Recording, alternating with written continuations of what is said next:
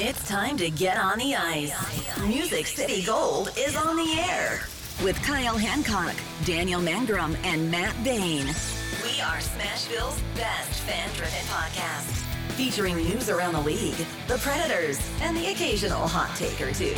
Powered by the Ingram Agency. You're listening to Music City Gold on Penalty Box Radio. And welcome back, everybody, to another episode of Music City Gold on Penalty Box Radio. I'm Kyle. With me, as always, is Daniel and Matt. Hello. Hey guys. So, how's your bracket looking, boys?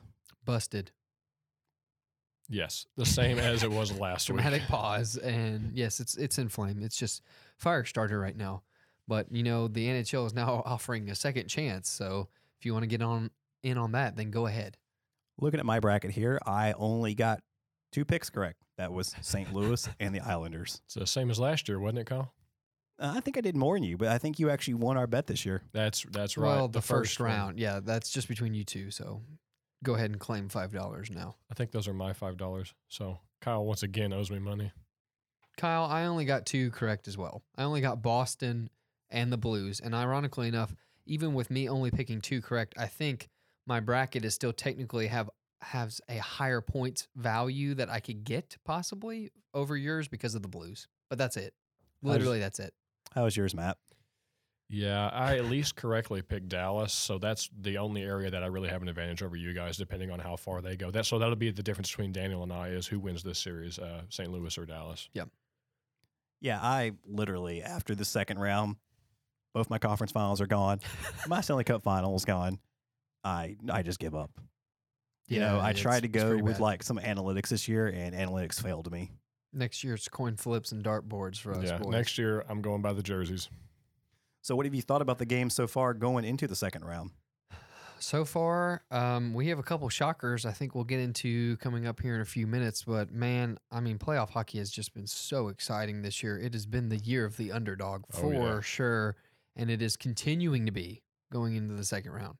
What do you think will happen if both of the, I guess, Stanley Cup finalists from both sides end up being wildcard seeds? Uh, I mean, it's it's a possibility at this point. I mean, Yeah, y- you're looking at the top teams in each division. All four divisional winners are out in the first round, and it's the year of the wild card. That's also the first time ever that's oh, happened. Oh yeah, yeah. It's it's just crazy how things have completely flipped in this playoff this year. It's amazing at how much I love to root for the underdogs. And really, Carolina is just about the hottest team right now.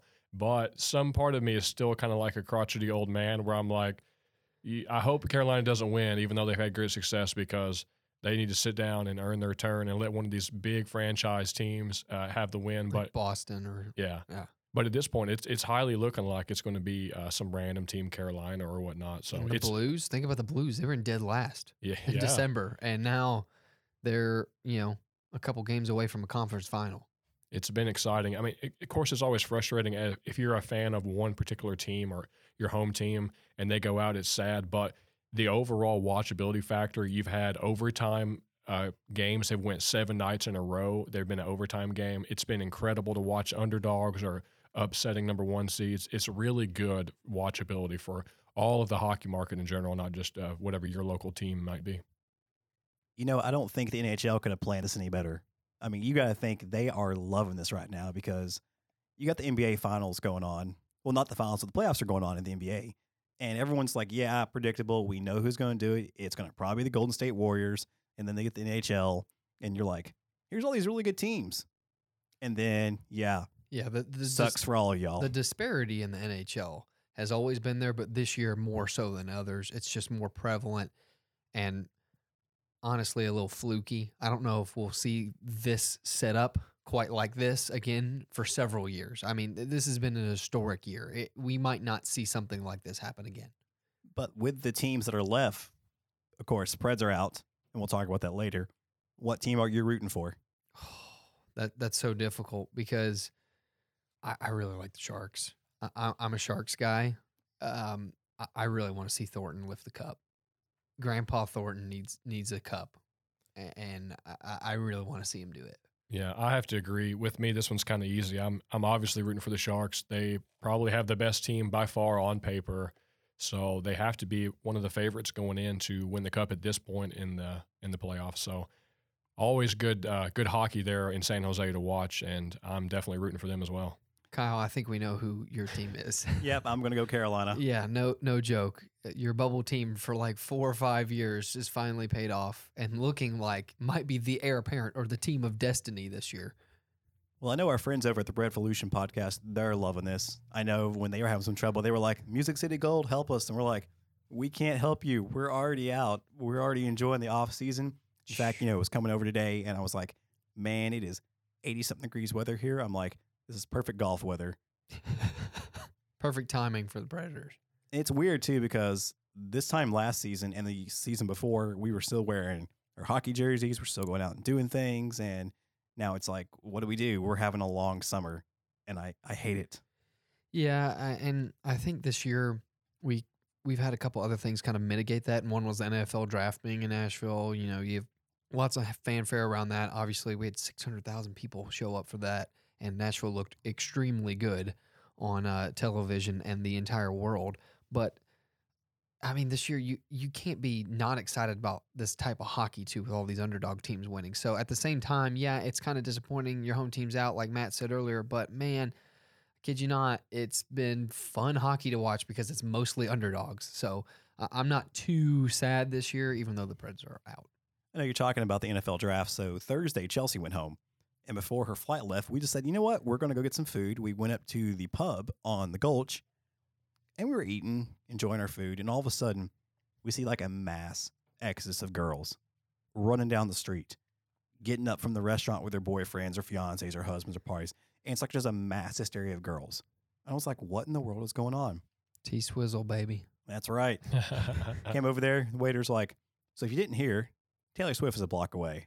I'm like, great. Yeah, yeah. You want to shut down Nashville, have an NFL draft with like 600,000 people to come up, and then Taylor Swift show up and try to like announce something inside the Gulch.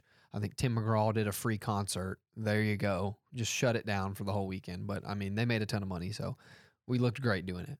Well, let's talk about the fact those girls, when we got finished with our food, we were leaving. And there was girls walking down the street, FaceTiming their friends and their family, going, Oh my gosh, Taylor Swift touched me. I'm not washing his hand. I got the toucher. I'm gonna die. I'm shook, and whatever the terms they use these days. I was just like, come on, guys. I'm like, it's just a person. Well, some people that's their idol, but at the same time, it's kind of like, you know, it's whatever, man. It's it's to each its own. It'd be different. If, I mean, if a hockey player come up to you, if Gretzky walked up to you, would you want to shake his hand? Absolutely. Exactly. I will but there's a difference in shaking hand and And screaming. not washing it for, Yeah. for two months, but And speaking of Gretzky, did you see where he said he'd be the first person lined up to shake Alex Ovechkin's hand if he beats his uh, total of, of goals?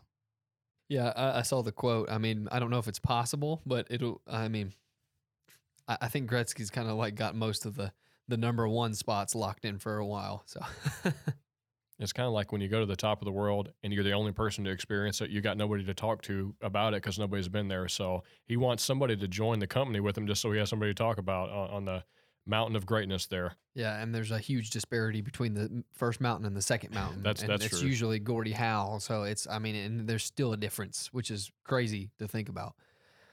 Well, since we're talking about greatness and Wayne Gretzky, I know one team that's looking to become great in the playoffs is the Columbus Blue Jackets. And, you know, they're the shock of the hockey world. I think they are the Cinderella team besides Carolina. And can you imagine if both Carolina and Columbus gets into the Eastern Conference final?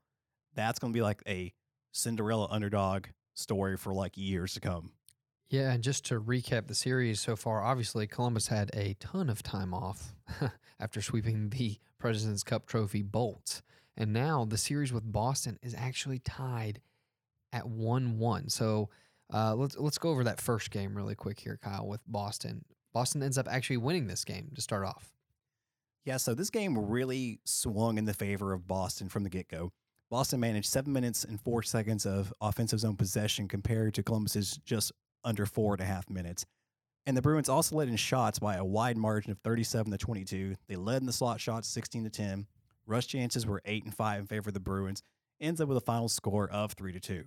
And you're just like, wow, okay, Boston's here to play. They just trounced Toronto in game seven. And you're like, okay, Columbus, it's time for you to roll over and go. Yeah, it was actually kind of interesting watching this game. It seems that Boston did dominate most of the stats, but watching it live, it was just kind of like kind of boring actually until the third. That's when the game really started Yep. to ramp up in, in the last uh, 15 minutes or so of the game. And something we haven't mentioned yet is Charlie Coyle has been clutch. He's got as many game uh, as many goals in the playoffs as he had all year when he got traded to Boston. He had two goals on uh, just this game, and he had he was the guy who had the OT winner. So, r- despite it being kind of a, a boring and defensive game to start, I think maybe the teams were feeling each other out just to start, but uh, it definitely started to ramp up in the third period. Yeah, you got to think uh, Columbus probably had a little bit of rust too from sitting around for Yeah. that long. Uh, uh, but Bobrovsky played incredible. I mean, they had 37 shots on goal, I believe. So his his save percentage was actually 9.19, which was higher than Rask's in a loss. But that said, obviously they had a little bit of rust, but they came out in game two. Well, before we get to game two, one stat I wanted to mention real quick about game one is that Columbus did give up four penalties, which seems odd considering they only gave up six penalties the entire series against Tampa Bay. And there's one thing about Boston is they play a grinding style of hockey, and that tends to lure teams into taking penalties. So we're going to have to see how that plays out as the series go. Yeah, and it, it was funny because in game two, I felt like some of that kind of flipped over to the Blue Jacket side. Uh, they ended up taking four penalties as well, but actually, the Jackets capitalized and got two power play goals against the Bruins. They were 50% for the night in game two. And some of the other advanced stats that we'll get into as well with Kyle show that they basically came out and tried to, you know, make a statement while on the road and basically stole a game Oh, absolutely. in Boston. They absolutely stole a game. And when you look at some of the uh, the point, it's a site we reference for a lot of our stats. Boston is just all over the place. So in slot pass completions, you got Pastrnak and Marchand with six and five. That's first and tied for second. And then in slot shots, you've got Patrice Bergeron, who's got seven of those slot shots. And with controlled zone entries, you got Marchand with 22. Yeah, it's not even close. Like that top line is kicking for Boston too. But Bobrovsky, as I said before, he's been really the key factor in this series so far, just to keep it to a one-one tie, uh, and to be going home to Columbus. I, I think that is more than what they wanted. Come in there and steal one game, and then get out, come home to those ravenous fans that are going to be in Columbus for Game Three.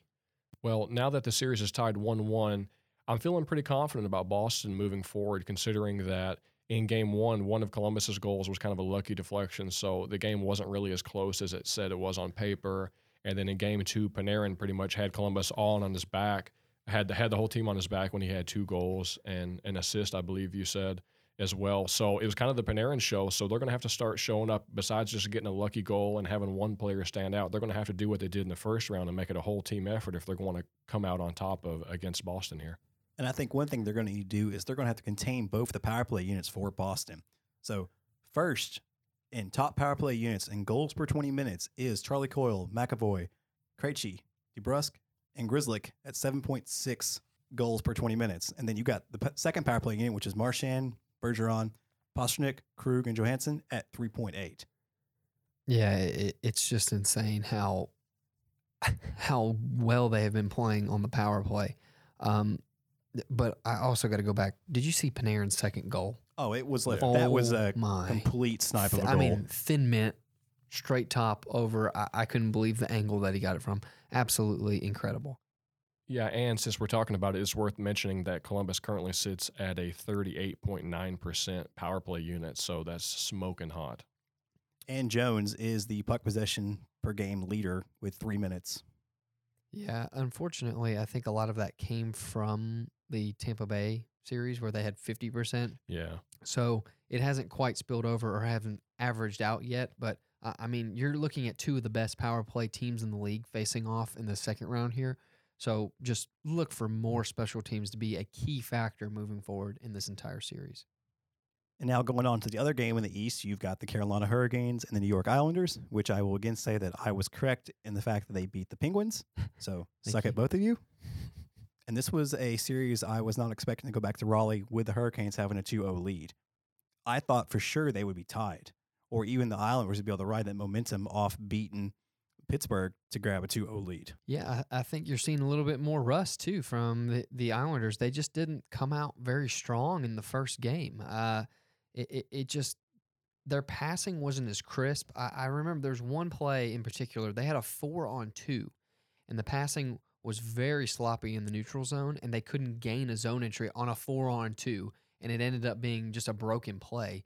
So I think that's going to continue to get better as they play through the series. But the problem is now you've kind of dug yourself a hole going down 0 2, and now you're going to go away to these Carolina Hurricane fans that are going to be absolutely crazy for game three and four. Um, it, it's not looking good for the Islanders right now. Couple that with Jordan Staal is a guy who scores the OT winner in game one for Carolina. He also is the guy who scored the tying goal in game seven in, in round one. So he's a guy that's going hot. So it seems that Carolina has a couple pieces that are clicking at the right time. And another thing of note going into game two is that we saw actually who's been rather hot lately is Peter Mrazek, but he takes a bit of a spill and leaves the game, and uh, Carolina goes on emergency protocol uh, for to find a backup goaltender. So I don't have his status at the moment. I don't know if they've released it to see if he's going to come back in game three. I think that's tomorrow night, but that's going to be interesting going forward because he has been clicking at just the right time as well. It's interesting talking about those emergency backup goalies. So, you know, Mrazek goes out, McElhinney has to come in, and all of a sudden you're like, we need a backup, and you can't call somebody from your AHL affiliate. Yep. So I didn't know this, but they actually have people for those games that are on standby for that very reason. And so if they get called, they come in, they suit up, they either sit on the bench or they sit in the locker room. And sometimes they'll actually get a jersey with their name on it just for showing up and they get like two to five hundred dollars. Yeah, I think they had mentioned The there was accountant. a guy on there. I don't know if he's an equipment manager or somebody who's a former goalie and played for them maybe earlier this year or something. That he was going to be suiting up for them if if it need be. So do you think in game three, do you think the Islanders can at least steal home ice back? I, I, it's going to be very difficult, but I think the key factor is going to be Mrazek's status. Uh, I mean, he's been very hot in the series, and it's obviously been a defensive series as well. I mean, you're talking a 1 0 game Yeah. and a 2 1 game. So uh, it'll be interesting to see moving forward if if their backup goalie can compete or just hold the fort till Mrazek comes back because that is a huge blow for them right now. Well, it does seem to be a bit of a goaltender's battle here in this series, but I know for Carolina, the way to continue to beat uh, Lehner is he seems to only lose high blocker. If you look at the chart of where he gets beat, he's had six goals going on high blocker and only one, uh, one, one, and zero in other places. So I guess they're targeting him in that area. Either they're targeting him there or he's just too good everywhere else, and that's the only place that happens to go in but he's great. He's been standing on his head. He's he's been an excellent goaltender. So they found a way to uh, pierce him on the high blocker side. Yeah, I mean he he's been super solid all year. I mean he's a he's a Vezina finalist so for a reason and really carrying the Islanders right now. So uh, and at some point you got to look at the scores here. He- He put up one goal against and two goal against. Yeah. and your team is not producing offense. So I think the biggest concern for the Islanders is hey, can they knock that rust off and get back in the swing of things just to score some some points to help out your goaltender? I mean, three goals given in two games is incredible for the Stanley Cup playoffs. So uh, in my mind, he is doing everything possible to keep them in the series. They just got to get some complimentary scoring to to give him some wins. And they better do it quick because uh, Carolina now has won four games straight, and that is a great confidence booster going back uh, to home ice there. And now let's flip over to the West and let's talk about the Avalanche versus the Sharks. Did you know that there are three Sharks that are leading in the number of D zone block passes? Burns with 59, Braun 42, and Karlsson with 37. It's just been crazy. Burns has been a maniac on the ice, and that just shows you how much heart and soul he wants it, man. He was Tons of ice time too. Yeah, yeah. I think he's a, obviously the leader in ice time, and uh, yeah, you can tell how committed he is. And even at his age, you know, he's not quite as spry as he used to be, but he's a defensive maniac. Yeah, and it it would be amiss if we didn't go back and actually talk briefly about Game Six and Seven in the Vegas series because you Oh, got, oh, yeah. you got to think first of all, Jones comes in as we said on the last episode, stands on his head, steals a game. It goes to Game Seven. We're expecting you know a great Game Seven. Well, the Knights are actually dominating this game in every way, shape, form, or fashion uh, into ten minutes into the third and uh, there is a penalty that is called for a five minute major, Which which was a very reactionary call, in my opinion. Yeah, it was Um, the wrong call. because they even said they really couldn't pinpoint why it was called.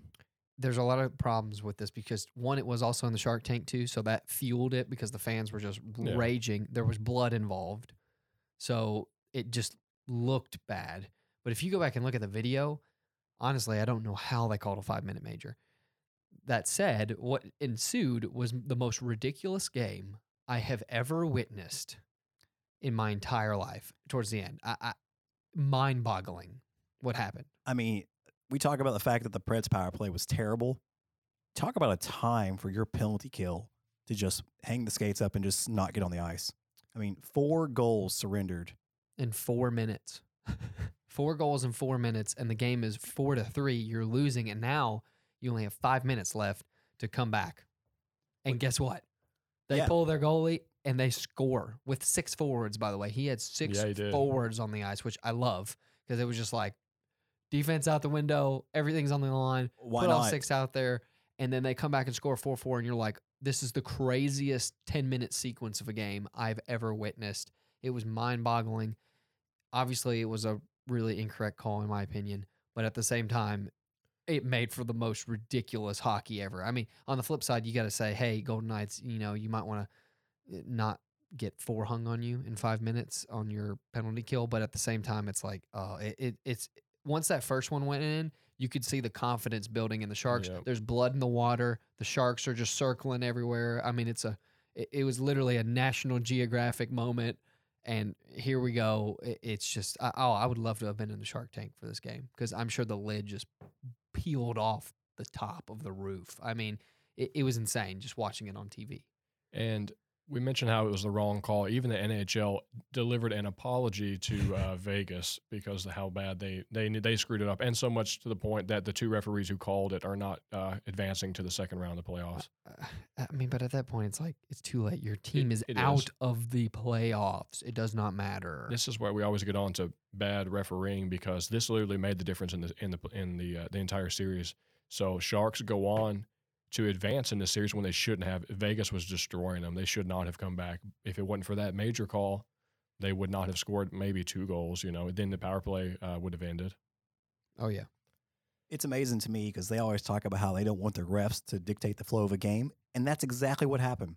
You ended up costing them the game because you didn't want to come out and say, I don't know why I made that call. That's where I think there should be somebody in the situation room in Toronto to be able to look at some penalties like that. Because how often do you see a five minute major given in a hockey game? You really don't. I mean, hardly. I, I mean, maybe a double minor in that situation because there was the blood. But even then, I thought. I I mean, it was it was very incidental too. It it, it was like he threw him, but the ice was the one that caused all the blood. So it's like, why are you? You know, I, I don't know. I just didn't get the logic behind the call. But as I said before, it, refereeing, man, it's a tough job. They were in the heat of the moment and they had to make a decision, and the fans were losing their minds. And of course, them, you know, it it all factors into that. And uh, it was just sad to see that it cost a team literally their entire season on one call. Now, what I saw on Twitter, somebody said, why don't they lower the age of referees that are ref in that game? Because a lot of those refs are older players. Well, they're not older players. They are, some of them are ex um, minor league players, or they've been refs that have ref their way up the system, and they're older. Some of them are in their 40s, probably some in their 50s. And someone was like, why don't you get younger refs that can keep up with the speed of the game? Even if they have the right credentials, I'm sure they do. It was just a bad call, and that happens to everybody. It's just unfortunate. But one positive note to take out of it is look at what San Jose did to climb back in this series. They were down three to one on the brink of elimination. They climbed back down three to one and then down three to zero with 10 minutes to go in their season. And they find a way to get it done. So that speaks to just the resilience, uh, the resiliency in this team, and especially what happens when your captain goes down like that. Man, this is a team that's got experience and and they've got what it takes to get it done. So credit for them to to at least make something of the situation and, and let it go their way. Yeah, and then moving forward, you saw a lot of that confidence spill right over into game one. I mean, look at some of these stats right here, Kyle. I mean, they came out and beat Colorado 5 2 in game one. The shots on the goal were about even 28 27 in favor of the Avalanche. the Avalanche had the more slot shots, 19 to 15, but where the Sharks got was on the rush scoring chances, 8 to 5. We mentioned this with Carolina. At this point now, you're seeing San Jose ride a four-game win streak as well. So they've got confidence high. Uh, like you said, they're breaking them down in the neutral zone, getting some rush chances on them. It seems to be going uh, the right way for San Jose at this time. And they were all five on five goals too. That's important to note. They weren't power play goals either. So, uh, you know, just saying they c- they can get it done on the the other half as well too. But, you know, Avalanche's Landeskog and MacKinnon are killing it when they're possessing the puck in the offensive zone, each totaling over a minute per game. Yeah, they're killing it, but unfortunately, you can't replicate five or six Landeskog's on the whole team. You know, so they're kind of the, the puck drivers for for that first line. What about a Barrie? He's got two minutes, well, almost three minutes of puck possession per game. Yeah, he's actually been great for the Avs, and going forward to game two, he he was especially big in this game. He had a goal and two assists, and uh, he was the reason he really the uh, Avalanche were in this game. But not only has Barrie been big, but Burns in this game as well. He's come up huge. He had a goal uh, that brought him within, brought the Sharks within a goal. I think it was less than five minutes in the game, and he capitalized when uh, some player lost a skate blade that came off his boot, and he capitalized on that and scored. And then he scored another goal again. I think that was within uh, 10 seconds left in the game. So he has been incredible. He's also, as we mentioned, he's actually led the league the last two years in block passes. He he's been a he's been a maniac this game. Yeah, the second game was, you know, it was eh, even again, I would say, but, you know, Avalanche came out 4 3, and where they really got the San Jose was their slot shots was 19 compared to San Jose's, San Jose's 11. It seems that when I watched this, Sharks came out early and they had uh, the numbers in in offensive zone uh, possession time, but it seemed like the Avalanche just kind of kept hanging in there and they just kind of kept nicking away at them over and over. But San Jose hung in there and they managed to find a way uh, to eke out a win here in this game. You know, I really like how San Jose is doing their uh, graphics. They got the whole neon highlights going on. Oh yeah, they look great. They always have some really neat uh, uh, graphic offerings. I know earlier in the season they had those awesome uh, Spanish inspired shark jerseys that kind of reminded me of the Kachina. Um, Mhm. Those Dia were de la Muerta. awesome. I would They're love very to nice. have Did you get one, Matt? No, I haven't found one, uh, but I would like to have one. Yeah, So with this series tied, who do you think will come out ahead? It's got to be the Sharks. I, I think for me, I'm going to lean towards the Sharks at this point. Um, I, I, just I- you got I got to think at some point the top line for Colorado comes back down to earth. You know, I, I mean they've carried them so far, but we'll see in the next couple of games if they can continue this pace. Because I mean they're getting a lot of ice time, and they're they're going to have to grind it out against the Sharks team because they are going to punish them in every single way possible. Well, it seems to be the X factor in this uh, series, at least for the Sharks, has been Martin Jones. He's either been really hot or really not, and he's been kind of shaky to start. But he did have a four-game win streak, and in that time, he had a 9.43 save percentage. And I know, I think Coach spoke to it to this effect after one of the games. He said, "You know, Martin Jones, we got faith in him, we got trust in him. We're not going to put in another guy. We're going to let him stay in there because he's brought us this far throughout the season." And he's shown that he's got what it takes to hang at this level. So hopefully, now that he's got a couple of wins under his belt, pad those save percentage margins are going back up, and hopefully he can ride that to at least give me some average numbers, and uh, we'll be looking pretty good moving forward in this series. I still think he'll revert to earth soon. I'm just not a Martin Jones fan. Uh, well, I mean, I'm not a Martin Jones fan either, but i- if he can put up average numbers, as Matt said, I, I think they have enough scoring offensive Yeah. power on the team to win. And the defense, we mentioned, of course, Brent Burns, their ability to block shots and passes helps pad Martin Jones in his weak areas when the occasion rises. So going over to the next game on our docket, which is going to be the St. Louis Blues and the Dallas Stars. This is the final of the, I think what did Twitter call it? The wild card chaos squad. This I think is what the Hurricanes dubbed themselves, the group as a whole. Yeah, I guess. It's just this is one of those games too. that, You know, they're tied. Blues took game one, Stars took game two, and I still think the Blues will end up beating the Stars. This is a defensive series for sure. I mean, like look at look at look at what's going on here. But I'm not gonna lie, Binnington was on top of his game. In He's been my ga- in- favorite goalie to watch this postseason. I, I mean, everything else is pretty even in game one as far as stat wise. But if you're looking at one thing that jumps out of the paper, it's slot shots. 20 shots in the slot for Dallas, which we knew, Wow. which we knew, by the way. That's their that's their game plan. You could ask any Preds fan uh, from round one. They love those shots in the slot, but Binnington stood on his head and only allowed two goals. And uh, he's been phenomenal. Absolutely the X factor for them. Don't know how long he can keep it up, but uh, I mean, you're looking at the hottest goalie, and they got a complement, uh, you know, a complement of players that are defensive minded, and then you add in some splashes of offense with Tarasenko tearing up the first game, two goals by the Yeah. way. So he's now looking like he's getting hot. Man, uh, the Blues have a lot going for them in their favor, but I'm not gonna lie, game two kind of shocked me a little bit, and Dallas responded pretty well. Yeah, they had uh yeah, it was 35 34 in shots. The slot shots themselves were even. And then the rush scoring chances was 6 for Dallas, 5 for the Blues. But even with 8 minutes of possession time, the Stars found a way to win and beat them 4-2 to go back to uh, Dallas tied. Yeah, in this game, uh, Hintz was a monster. He he had two goals and an assist. Uh, the passing was just so crisp too. Um, I, I- I mean, in between the legs, just juke, juking out players, and and, and uh, not gonna lie, they looked really strong in game two. So it, it is a major confidence booster for Dallas going back to uh, their own barn. Um, once again, I, I think defense is going to be super prevalent in this series because both teams have that in mind. But um, you know, we'll see who can actually break the Binnington code. It might just be.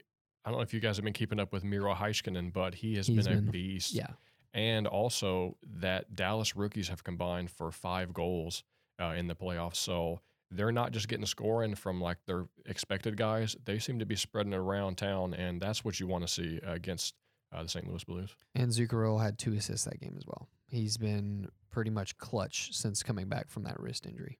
And both of the Stars power play units are 3 and 4 in goals per 20 minutes at 5.1 and 3.9.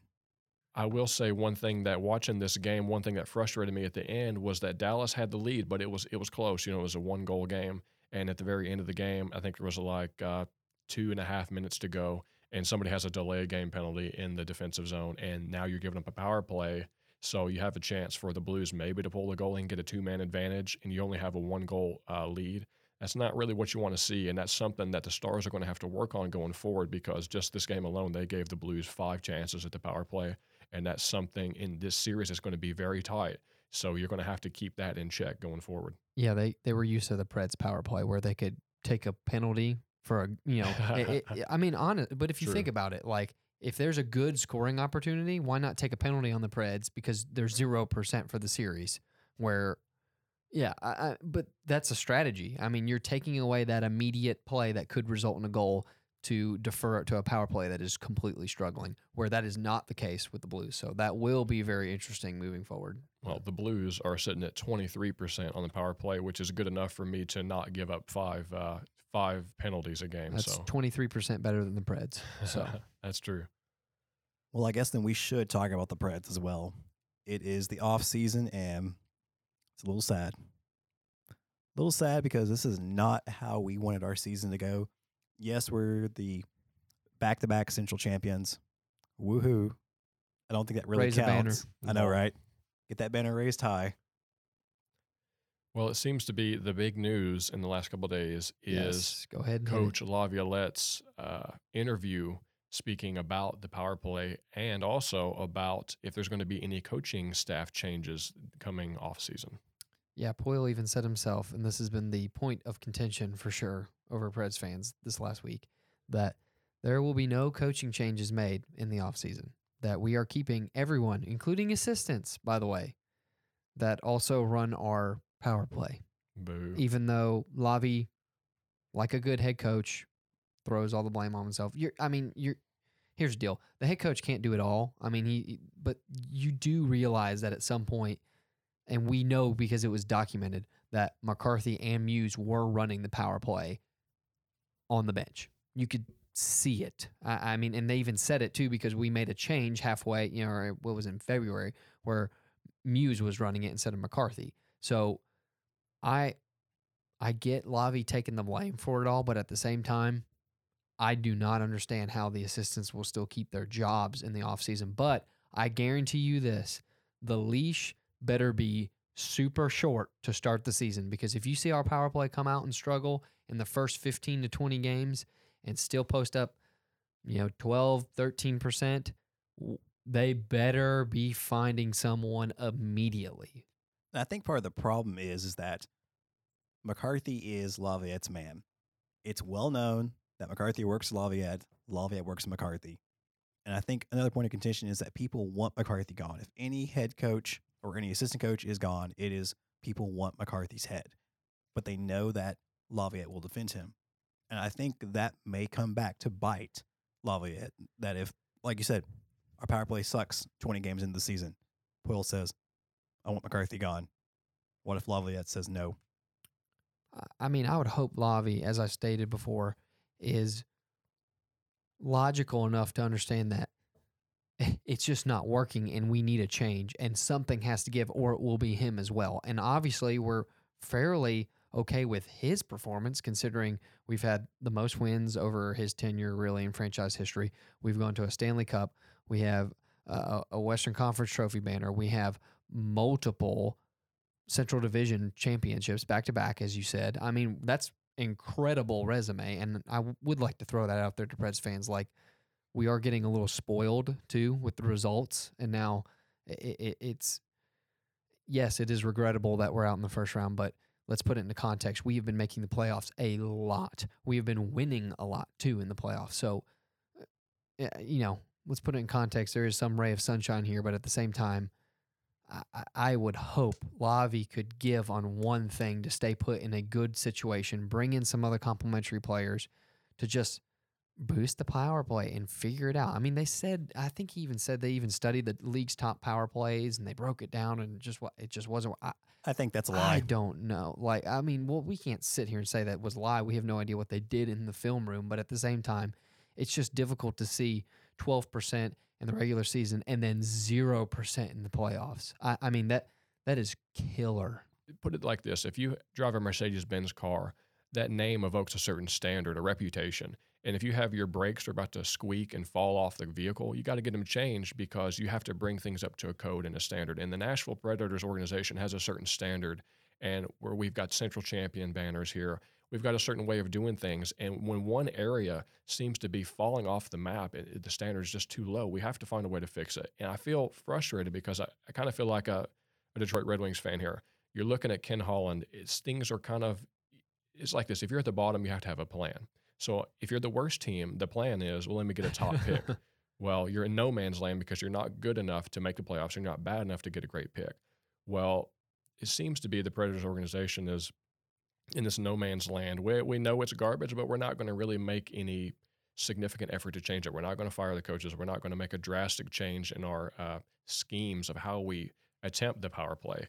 So that's frustrating, and it's going to come to a boiling point. Nothing's changing. I don't know if it's being a hard head or whatever, but in the next year, it's going to have the same results as we had this year, and then we're Mhm. going to have a more uh, it's going to have a different dynamic uh, to the next conversation we're going to have about somebody's head's going to be on the platter, and it's just unfortunate because everybody knows it needs to be changed. There's just not uh, we're not seeing a plan put in action to make it happen sooner rather than later. Uh, I mean, here's the deal. The best thing for them to do is they already stated that they're keeping everyone. So everyone's already upset. The best thing for them to do is during the off season, figure it out. Figure out what schemes are going to work, work on the systems, come back with a new system for the power play at the beginning of the year, start fresh. And if you come out and start if the Preds come out and start posting 20% on the power play from the beginning of the year in the first 20 games, do you know what? No one will say, someone will be like, oh my, we will embrace that 20%.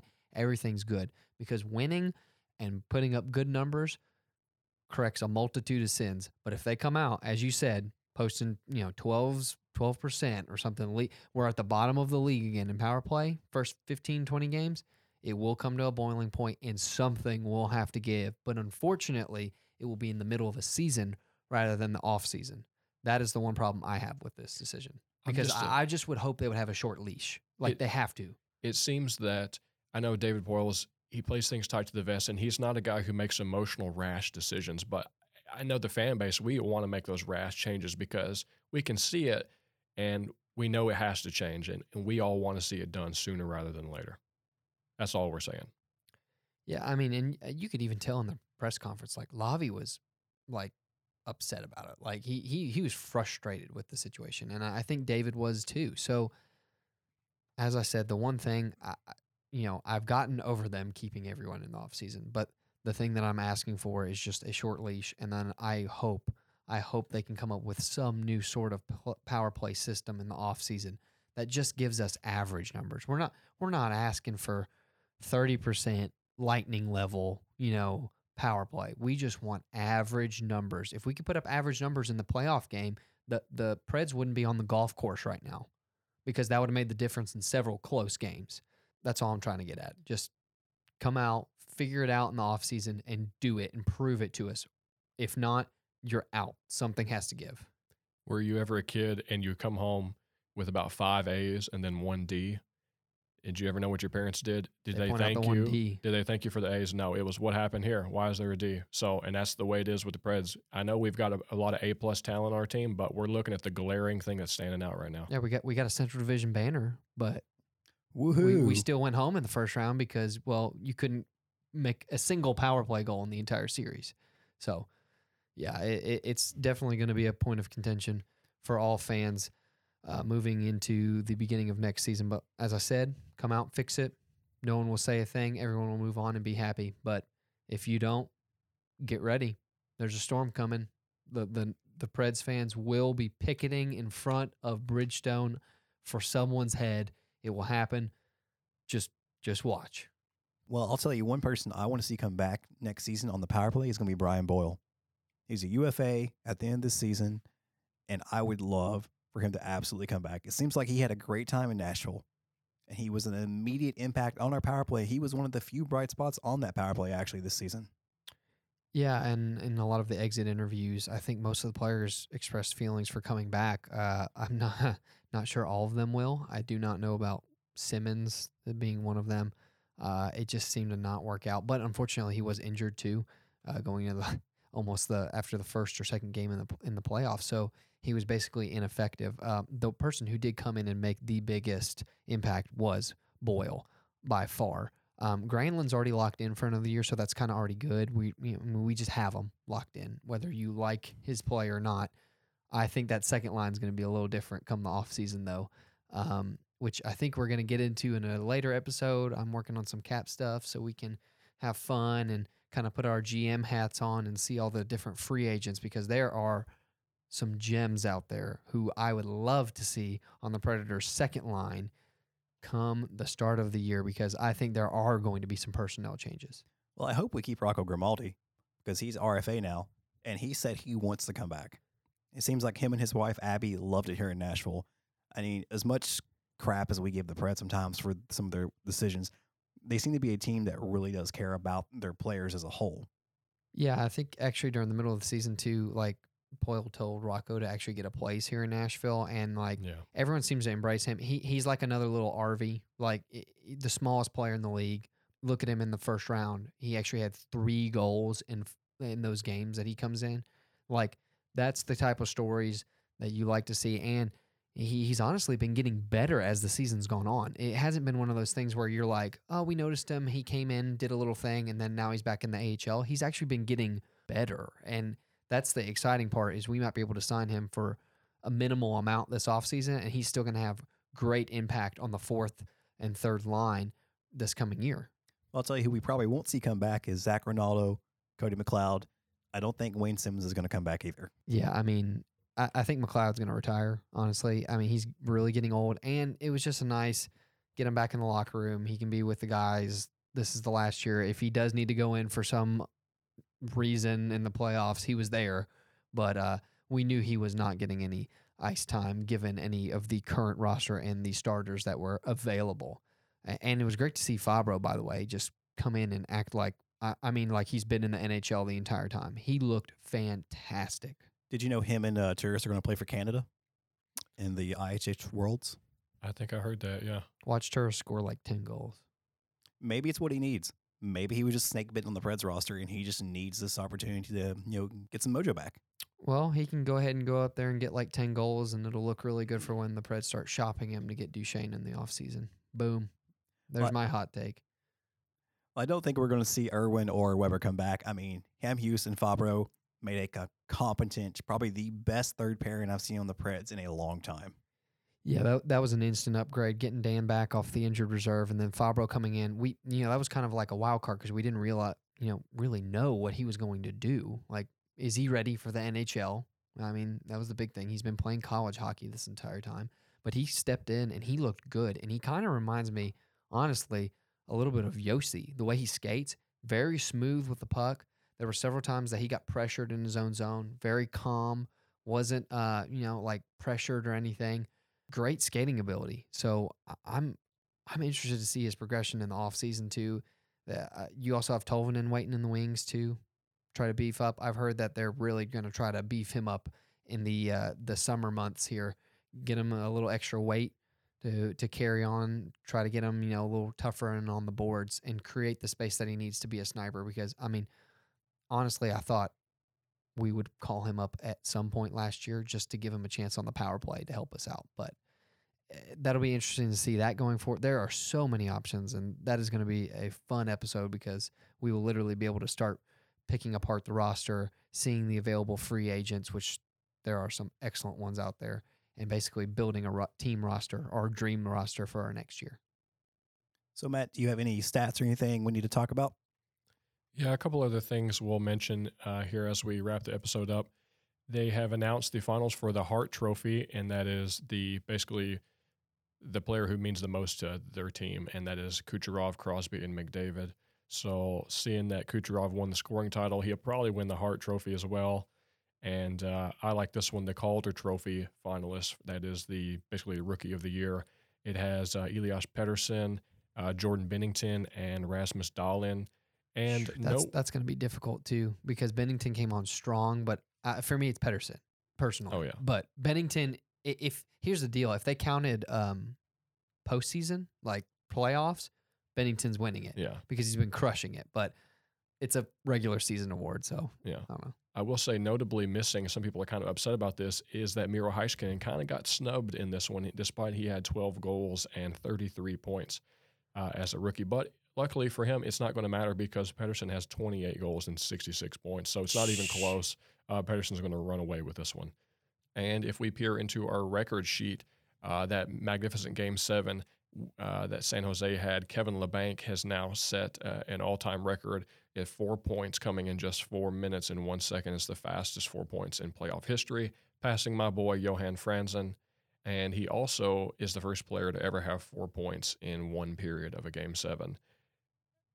In addition, we have not mentioned that this episode of Mr. Game 7 himself, Justin Williams, extends his record. He is now 8 and 1 in Game 7s, extending his NHL record of 15 points in those 9 games played. Off of a sick pass, Yes. absolutely laser pass off of a tip in in overtime, double overtime. I watched that game. It was fantastic. And of course, it was Mr. Game 7. I, I mean, it, that was, I was watching it and I'm like, you know, what are the betting odds that he comes up with a big play here? And I'm like, they're pretty good. And sure enough, it was like five minutes later, Justin Williams phew, swings it in. And you thought he actually scored the goal at first, just the way he shot it so quick. But it was a beautiful pass, great tip in. Great to see. That man's ageless. He still looks great. And it was against his former team. Yes. How how sweet is that in a game seven? And thanks to that assist by Justin Williams in Game 7, that led to now it's the fourth time in nine years that the defending Stanley Cup champion has been knocked out in the first round. So it has been quite a whirlwind of a playoff season so far, and there's quite a lot still to see yet. And I will say before we close the show down that once again, um, if you win our bracket challenge, you're going to get a $25 NHL item of your choice. So pretty much anybody's game at this point. Brackets are busted. I haven't looked at them in a long time. So uh, it's the person who picked all the upsets. I'm pretty sure it's his to lose at this point. So that same person. Yeah. It's man. it's incredible. He, he's gonna have to drop out of school because that's what his bracket actually said. If I'm dropping out of school if this happens, so it looks like it's about to happen. Well, man, I need to go talk to him if I need to go bet on the team in the future. Goodness. Yeah, he he pulled some Back to the Future stuff right there. Got the sports almanac and came back because it is so improbable. But you know, sometimes you gotta just pick your favorites and go for it. Yeah, you're better off throwing, as we said at the beginning of the show, darts or roll some dice and maybe flip a coin. But guys, it's been a great episode. We've still got a lot of playoff hockey left to go, as Matt said. be sure that you get on Twitter and retweet our pin tweet for the jersey giveaway, which we're not at 4,000 followers yet. So that means at this point, it'll be given away at the end of the playoffs. But if we get 4,000 followers, we will do the drawing early, and it could be you. So follow us, retweet it, get it out there, and tell your friends. And we'll see you next time on Music City Gold. Take it away, Rachel. You've been listening to Music City Gold on Penalty Box Radio, powered by the Ingram Agency. We'd love to interact with you on Twitter. The show can be found at Music City Gold. You can find Kyle at Kyle Hancock, Daniel at C Dan Drum, and Matt at Matt Bain 31. Past episodes of the show can be found by subscribing to Penalty Box Radio on iTunes, SoundCloud, or at penaltyboxradio.com. Thanks for listening, and we'll see you on the ice.